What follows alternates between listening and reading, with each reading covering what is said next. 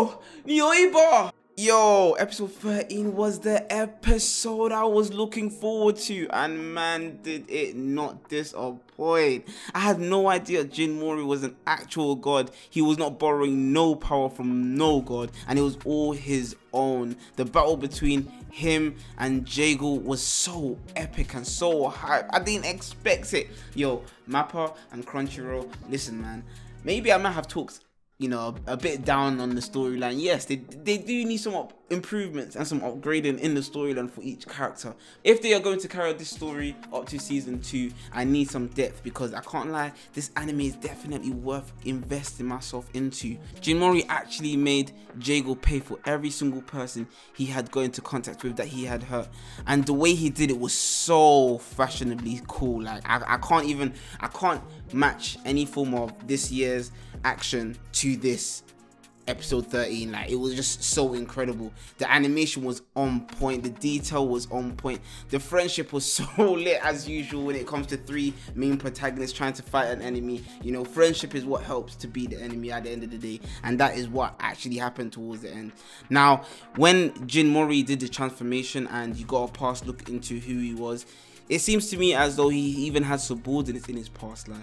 I don't know what made him to actually come down to earth and why he has some form of like um like bandana on his head or um crown on his head which tightens on his head which seems to give him a headache towards the end of the the fight between him and Jago. But for some reason it seems to restrict his power which is why he couldn't call Nyoiba again which is the staff that grew. And he couldn't call the lightning from the sky um, back again to hurt Jago to finish the fight for himself. That is why he needed his team to help him out. And it was gas because Ilpyo came and the whole four of them, which I had did mention that um in the last review that episode 12 that Ilpyo has some form of connection to these guys for some reason. This is what it was. I loved how even when he beat Jago, Jago went for round two. His grudge for not beating for not being a winner really, really enticed him to really still try and chase that power, that hungry side of him is this is so dangerous so dangerous you could even tell from how much power he really wants he actually if he had seen from his transformation when he turned into some form of ugly godly demon. He had people that had been connected to him. I believe these are people that he had absorbed with his own chariot at the time of battle against them. And he was also using them to push on to try and take mori's power. I love the fact that it took four of them to win the fight. And although you didn't get to see han's um, chariot come out mainly in like physical form you got to see mira's chariot come in physical form. So you can tell that everybody was really trying. Jinmori threw out so many dragons so many and it was so it was just so cool. The episode was so cool.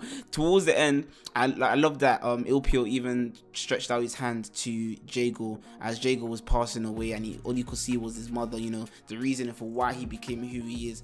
And even towards his death he you know basically said, No, you're trash, let go of me. Do you get what I'm saying? Obviously, he recited Have a Good Life, which was a message from his mom to him before he was adopted by his um adopted father. But it was just so nice to see that even Jago was a villain till the end. I, I was so appreciative.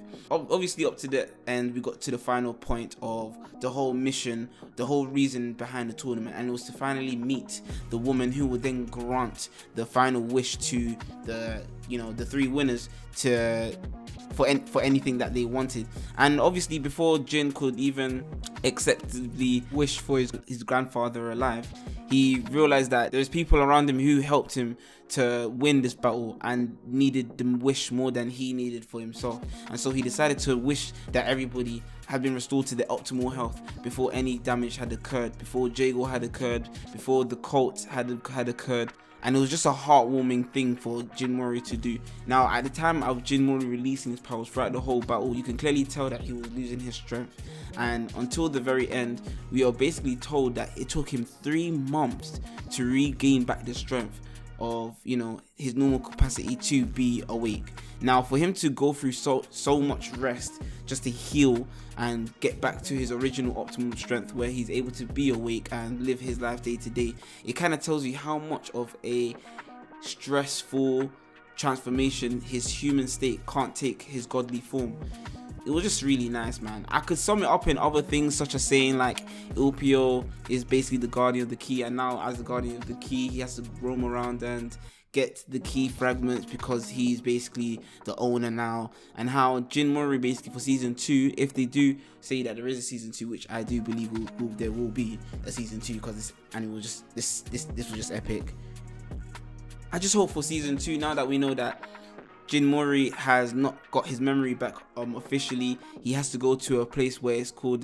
named the Seiten Taisei's homeland to unseal his memory. I believe this will be a much more easier place for him to unleash his ability and his true form. As well as that, I believe that anytime now he decides to transform, it won't take him three months to heal from the godly form. I loved how he said grow Nyoiba. It was just so amazing, man. The whole episode was great. I love the finish towards the end. I even love the new OST music at the end, you know.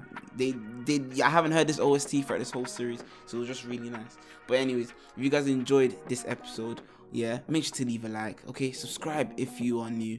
And you know what?